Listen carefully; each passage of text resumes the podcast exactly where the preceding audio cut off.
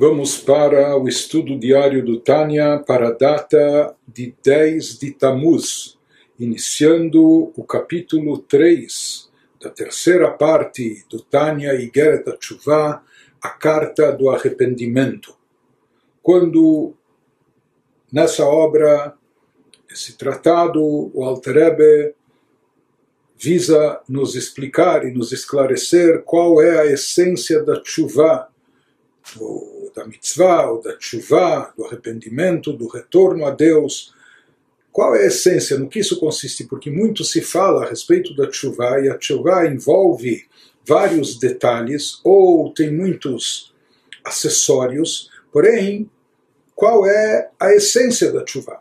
Nós vimos no capítulo 1 lá, o Alter Rebbe já afirmou categoricamente que a chuva pela Torá consiste em azivat achet bilvad, apenas e tão somente no abandono do pecado, a pessoa parar de, de pecar, interromper esse círculo vicioso, pecaminoso, com, com essa interrupção, na hora que a pessoa para de, de pecar. Se a pessoa está parando de pecar, se pressupõe que ela se arrependeu.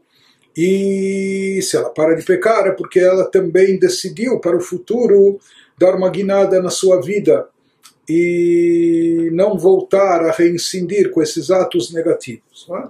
Então, isso já nos foi determinado no primeiro capítulo. Porém, no final do primeiro capítulo, o Alter nos trouxe a questão dos jejuns que são mencionados nos livros. Encontramos algumas referências já nas escrituras de jejuns relacionados ao processo de chuva, supostamente ao arrependimento.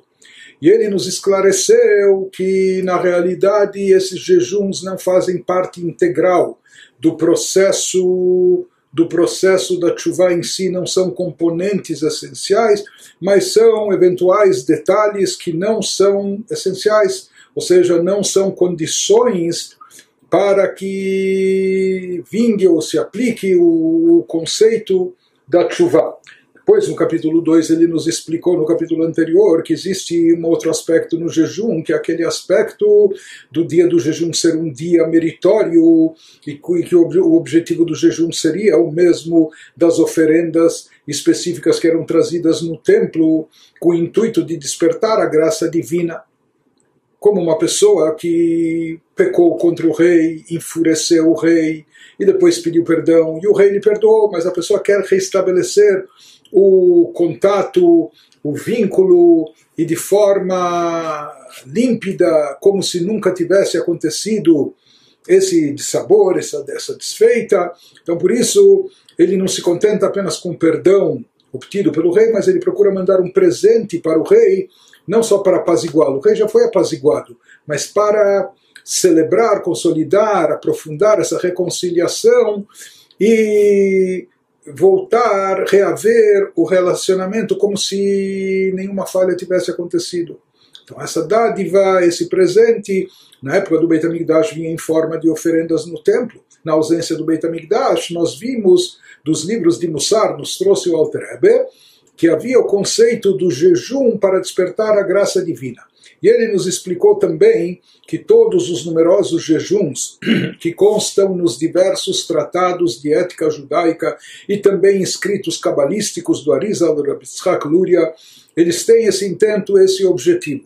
Em outras palavras, o jejum não é parte, não é componente essencial da chuva, mas como um adendo, como um acréscimo, como um acessório adicional para despertar a graça divina, etc., é? para que tornar a coisa mais completa. Então nós vimos nas obras clássicas judaicas de séculos anteriores ao do Alter Rebbe que existe esse conceito, é? sempre traçando essa distinção, por mais que não é parte essencial da chuva, mas ele tem eh, tinha algum efeito benéfico. E nós já discutimos essa questão eh, das nossas gerações, nós vamos ver que da própria geração do Alter Rebbe em relação a essas obras que foram escritas 200, 300, 400 anos antes do Rav Shneur Zalman, ele próprio vai dizer, vai afirmar aqui nesse capítulo, que na época dele, já 250 anos atrás, as gerações eram bem mais debilitadas fisicamente,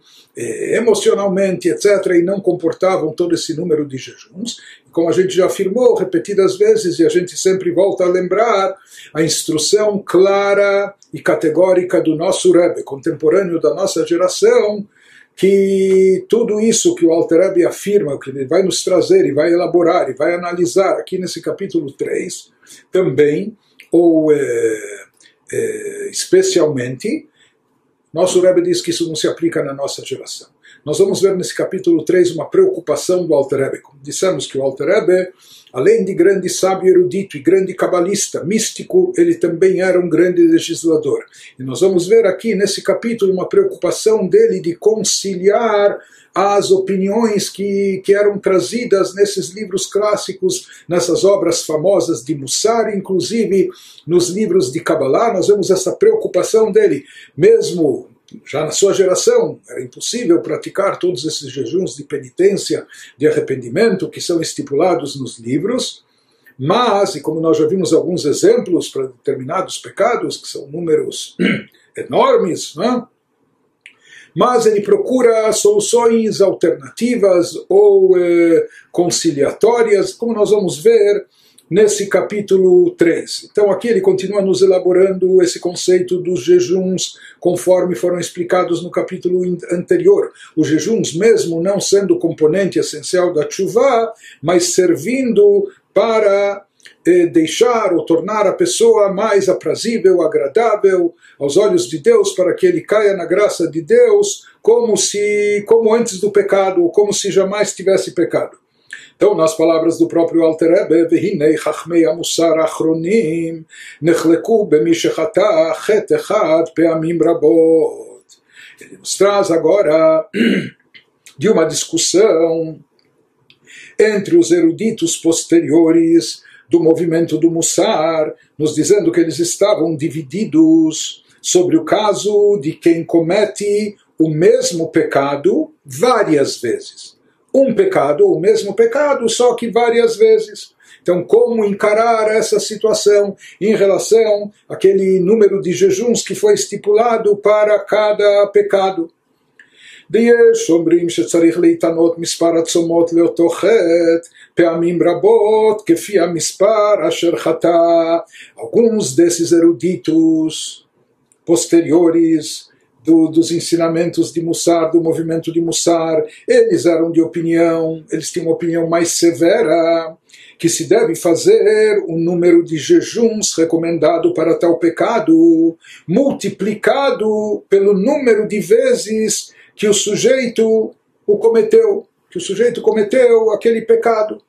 Então, nesses livros foi estipulado um certo número de jejuns para cada tipo de pecado. Agora, se a pessoa reincidiu e repetiu esse pecado algumas vezes, várias vezes, então, eh, se ele quer seguir essa instrução para apressar a expiação, todos os motivos que nós vimos anteriormente, se ele quer seguir essa orientação, ele deveria fazer eh, o número de jejuns na mesma quantidade das vezes que ele cometeu aquele pecado. Conforme o Alter Rebbe nos traz um exemplo aqui, que Gona Motzizer el Batalá, שמספר הצומות המפורש בתיקוני תשובה מאריזל הם פ"ד תעניות ואם חטא בזה עשר או עשרים פעמים על דרך משל צריך להתענות עשר או עשרים פעמים פ"ד וכן לעולם דומיה דקורבן חטאת שחייב להביא על כל פעם ופעם traduzindo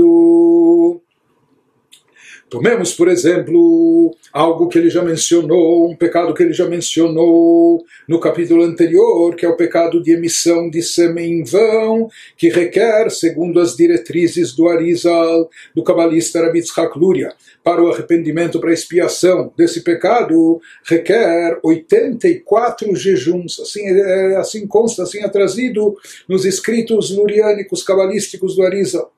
Agora, o que acontece, portanto, de acordo com essa opinião mais severa, se alguém cometesse esse pecado 10 ou 20 vezes, por exemplo, Então, de acordo com a opinião mais rigorosa de alguns desses eruditos posteriores do Mussar, ele teria de fazer 10 ou 20 vezes 84 jejuns, seguindo, acompanhando o número de vezes que ele reincindiu esse pecado.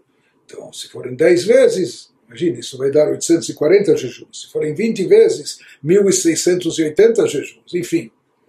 E assim também por todas as violações subsequentes ou outros tipos de pecados que foram lá mencionados, como a gente viu, ira e outras coisas mais, exemplos trazidos, também o número de vezes que a pessoa cometeu o pecado, assim ele deveria também eh, multiplicar o número de jejuns a, a realizar ele nos fala de onde eles se baseiam esses eruditos nessa visão rigorosa o jejum é comparável a oferenda de pecado. Ou seja, que na época do Beit HaMikdash haviam diversos tipos de oferendas. E havia uma oferenda também chamada Hatat, pecado, oferenda de pecado, quando a pessoa cometeu um pecado, então como forma de expiação ele tinha que trazer, além do seu arrependimento, etc., ele além de despertar remorso e decidir não reincindir, ele tinha que trazer uma oferenda de pecado no templo que conforme a lei era preciso ofertar cada vez que se cometia uma transgressão, mesmo se tratando de uma única transgressão ou da mesma transgressão. Porém, para cada vez que a pessoa cometeu essa transgressão, ele tinha que trazer mais um korban hatat, mais uma oferenda de pecado. Então esses sábios do Mussar mais rigorosos, eles comparam os jejuns, o número de jejuns estipulado, a quantidade o número de vezes desses jejuns, eles comparam com essa oferenda de Hatat na época do templo. Por outro lado, ele nos traz Viesh medamim minyan korban olá haba al mitzvah Outros eruditos do Mussar eram mais lenientes, pegavam mais leve, por assim dizer e associavam repetidas transgressões do mesmo preceito. Eles associavam isso também a oferendas do templo, mas a um outro tipo de oferenda. Eles associavam a oferenda de elevação, Korban Olá, que essa oferenda de elevação era ofertada por descumprimento de um mandamento positivo. Ou seja, essa oferenda também tinha a ver com expiação, era o tipo de oferenda que era trazida pelo descumprimento de um mandamento positivo. Nesse caso, cuja lei determina que mesmo múltiplas violações de um mandamento positivo são espiadas por uma única oferenda de elevação. Se é o mesmo preceito positivo que ele deixou de cumprir repetidas vezes, dez vezes, ele não precisava trazer no templo dez oferendas de elevação, como se trata de um único pecado, do mesmo pecado, mesmo que foi repetido algumas vezes, ele trazia uma única oferenda de elevação, como ensina o Talmud no primeiro capítulo de Zvachim. E na realidade, por mais, na verdade, o que o Talmud traz lá, é, sobre a lei das oferendas no templo se aplica, essa opinião mais leniente se aplica ao descumprimento de preceitos positivos. Mas aqui, se a pessoa transgrediu um preceito proibitivo, mas não importa, esses sábios do Mussar, eles apenas queriam se basear nessa, eh, nessa oferenda, nesse tipo de ritual que era trazido no templo, ou seja, também era um ritual de expiação. Está certo que ele só vinha para, para descumprimento de preceitos positivos, mas eles buscavam uma opinião mais leniente, ou seja, se apoiavam nesse nesse princípio, nesse precedente, para determinar que aqui já que não é não é na época do templo não é literalmente a obrigatoriedade de se trazer oferendas e sim é algo místico que foi trazido pelos sábios do Mussar ou cabalistas esse número de jejuns. Então eles diziam basta uma única vez o número de jejuns estipulado para aquele tipo de pecado, mesmo que aquele pecado tenha sido repetido algumas vezes, Deus nos livre. Então, ah, essa nos traz o Alter aqui, quer dizer, como um legislador, ele traz todos os lados da balança e ele, esse capítulo inteiro ele vai se dedicar a, a, a conclusão dessa discussão, ou qual deve ser o enfoque prático e vai dar algumas eh, sugestões em relação a isso, e ele procura até algumas soluções conciliatórias, eh, por mais que prevalece, como nós vamos ver, uma certa opinião ou um meio termo entre elas, mas mesmo assim ele ainda fica receoso, o Alterebe aqui, pela opinião mais rigorosa, e ele dá ideias ou conselhos de como de alguma forma suprir também aquela diretriz da, da opinião mais rigorosa, mas como nós dissemos, nós vamos estudar esse capítulo do Tânia como estamos estudando, por, eh, por mais que na prática para nós, como nós dissemos, em termos de implementação prática, eh, não só que não é necessário na nossa geração fazer esses jejuns, é até proibido. Como o nosso Rebbe dizia, a pessoa não deve nem pensar, nem cogitar, deve agir de outra forma, porque como nós dissemos, a nossa geração, já as nossas últimas gerações são muito mais debilitadas fisicamente, emocionalmente, jejuns deixam a pessoa atordoada, deixam a pessoa mal-humorada, deixam a pessoa deprimida, eh, abalam a saúde física, os relacionamentos da pessoa, etc. Por isso, para nós, isso não se aplica. Mas, pelo menos a nível teórico, nós vamos estu continuar estudando esse capítulo. Então, Alter nos trouxe dessa discussão se deve-se fazer o número de jejuns multiplicado pelas vezes, pelo número de vezes que o pecado foi cometido, ou apenas uma vez, se tratando de um pecado, aquele número estipulado para aquele tipo de pecado, mesmo que tenha reincidido algumas vezes.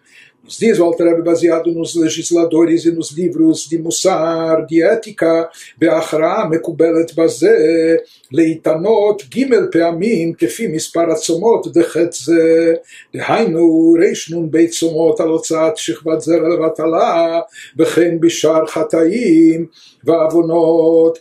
O consenso que foi aceito dentro dessa discussão de quantas vezes eh, jejuar ou quantas vezes multiplicar ou aplicar o número de jejuns para aquele pecado. O consenso que foi aceito e transmitido a nós por nossos mestres está em algum ponto. É uma pichará, é como um meio termo entre as duas posições, a saber, eles estipularam jejuar três vezes o número de jejuns prescrito para determinado pecado mesmo que tenham ocorrido muito mais do que três violações, quer dizer, mesmo que a pessoa cometeu dez vezes esse pecado, vinte vezes ou até mais, mas que ele faça não apenas uma vez o número, o número previsto de jejuns para aquele pecado, como forma de, de, de agilizar expiação ou de, de despertar graça divina, mas que ele faça isso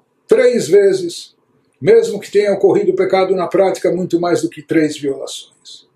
Então, tomando como exemplo a situação acima que ele mencionou, de emissão de sêmen em vão, né, que ele nos disse que o número estipulado pelos cabalistas é de 84 jejuns, então o total seria 3 vezes 84 que é igual a 252 jejuns, isso se aplicaria para qualquer quantidade de transgressões. O cálculo seria o mesmo para outros pecados e violações. Me parece que para acesso de ira, acho que eram 151, então se a pessoa teve 10 acessos de ira, né? então ele precisaria fazer é, apenas é, 453 jejuns. Né? Quer dizer, para nós, é, isso, esses números de, de jejuns parecem concebível. Por mais que nós temos relatos que em séculos anteriores, na Idade Média, na época talmúdica, nós tínhamos sábios que passavam a semana em jejum, ou jejuavam quase todo dia ou cada dia, com exceção de Shabbat, Yom Tov, Rosh Chodesh, dias festivos, etc. Mas, mais uma vez, isso hoje em dia e já faz algum tempo não é para nós. É? E quando nós falamos que não é para nós, não só que não é necessário, se torna até proibitivo, como nós vamos ver até em seguida nesse mesmo capítulo. Então ele nos diz em outras palavras que até três vezes que tenha se reincidido naquele pecado, ele estaria seguindo a primeira opinião, ou seja, aplicar aquele número de jejuns para cada vez que se pecou, mas isso nas primeiras três vezes. Se houve mais uma repetição maior do que três vezes, mais do que três vezes, daí adiante ele se apoiaria na segunda opinião. Que a segunda opinião fala que uma vez só já é bastante, e aqui, e aqui na verdade a pessoa já estaria assumindo não só uma vez, mas três vezes o número de jejuns para aquele tipo de pecado. É, de onde veio, tudo tem, tudo tem uma base, tudo tem é baseado em algo substancial, é apoiado em algum parecer. Aqui não era só apenas que eles chutaram, sabe o que? Você uma negociação, um, um, um está disposto a comprar por eh, por 50, o outro está pedindo 100, eles fecham no meio por 75. Não, tudo tem um fundamento. והטעם הוא על פי מה שכתוב בזוהר הקדוש, סוף פרשת נוח. כיוון דחב ברנש כמקודשא בריחו, זימנה חד אביד רשים וכולי, זימנת ליטאה, התפשטה הוא קיטמה מסתרא דא לסתרא דא וכולי. לכך צריך מספר הצומות גם כן, ג' פעמים וכולי. Ele nos diz que esse, esse consenso de ter chegado à ideia de jejuar três vezes o número estipulado para cada pecado, por mais que talvez a pessoa tenha cometido mais do que três vezes esse mesmo pecado, é baseado em uma passagem do Zohar. Ele nos explica que a multiplicação por três aqui se fundamenta em um ensinamento do sagrado Zohar no fim da Parashat Noah. Lá nos diz o Zohar o seguinte: quando uma pessoa peca uma vez diante do Santíssimo, bendito seja, causa uma impressão, isso causa uma manchinha, uma impressão negativa na sua alma, na sua espiritualidade, até no plano cósmico, etc. Isso causa um prejuízo, causa uma impressão. Na segunda vez, essa impressão, essa sujeira se aprofunda mais. Na terceira ocasião, a mancha se espalha de um lado ao outro, etc. Daí ela já atravessa, a mancha já se torna mais profunda e atravessa de ponta a ponta, já se vendo dos dois lados da, da, da roupa, por exemplo, etc. Né? Então daqui nós vemos no Zoar que na terceira vez que um pecado é cometido, se reincide, isso causa um efeito maior. Depois, continua havendo um efeito, um prejuízo, uma impressão mancha aumenta no volume, no tamanho, mas já é um aumento não tão substancial como aquele que aconteceu na terceira vez. Então, isso que ele nos explica que essa, essa conclusão intermediária de se fazer três vezes o número de jejuns pelo pecado, ele nos diz, isso está baseado no seguinte conceito termos espirituais, conforme nos explica o Zohar, quando a pessoa comete um pecado, ele causa uma impressão, uma impressão negativa, uma mancha, uma mácula na alma, na espiritualidade, etc. E cada vez que a pessoa comete esse pecado, ou repete esse pecado, aumenta essa mancha. Por isso há essa discussão entre os sábios, porque existe a primeira vez que a pessoa pecou. A primeira vez, porque antes a roupa estava límpida, imaculada, límpida, imaculada branquíssima, pura. Então, quando houve aqui um diferencial, quando ela começou a estar manchada suja, quando se cometeu o primeiro pecado. Então, alguns dizem, por isso, alguns mestres do Mussar, do movimento de ética, diziam que o principal, na verdade, é o primeiro pecado. Antes a roupa, a roupagem da alma estava completamente límpida e a partir de então ela passou a estar suja, manchada. Por isso, depois, continua assim, aumentou o tamanho da mancha, mas o que a pessoa precisa, então, é compensar principalmente o primeiro pecado, por isso bastaria, de acordo com a opinião leniente, fazer o número de jejuns estipulado para aquele pecado uma única vez.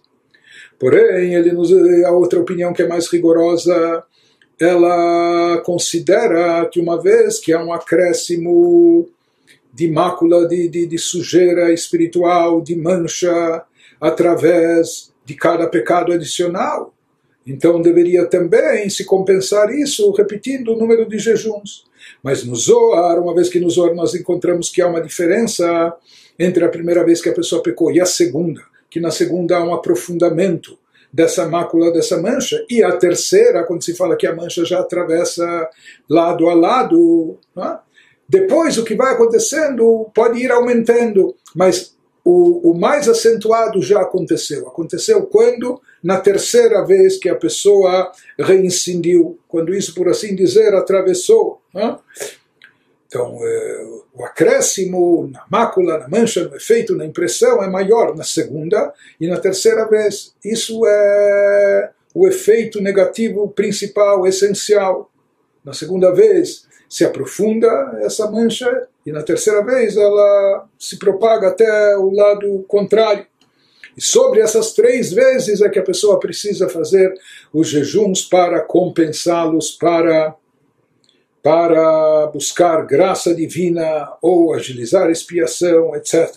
Aquilo que foi acrescido depois é ruim, é lamentável, mas para isso a pessoa não precisaria mais adicionar jejuns. Então, isso nos explica o Alter Ebe, aqui ele nos trouxe as duas opiniões e nos trouxe também a conclusão intermediária e nos deu a explicação do, da, da origem, ou porque cada opinião pensa como pensa, sustenta aquela opinião como ela diz, e também ele nos deu a base de sustentação da opinião conciliatória, dessa opinião que está é, no meio, como nesse meio termo, que determina então que se faça, entre aspas, apenas três vezes, mesmo que a pessoa tenha pecado, cometido pecado mais vezes, mas sobre aquele mesmo pecado que ele faça, entre aspas, apenas três vezes o número de jejuns estipulado para aquela transgressão.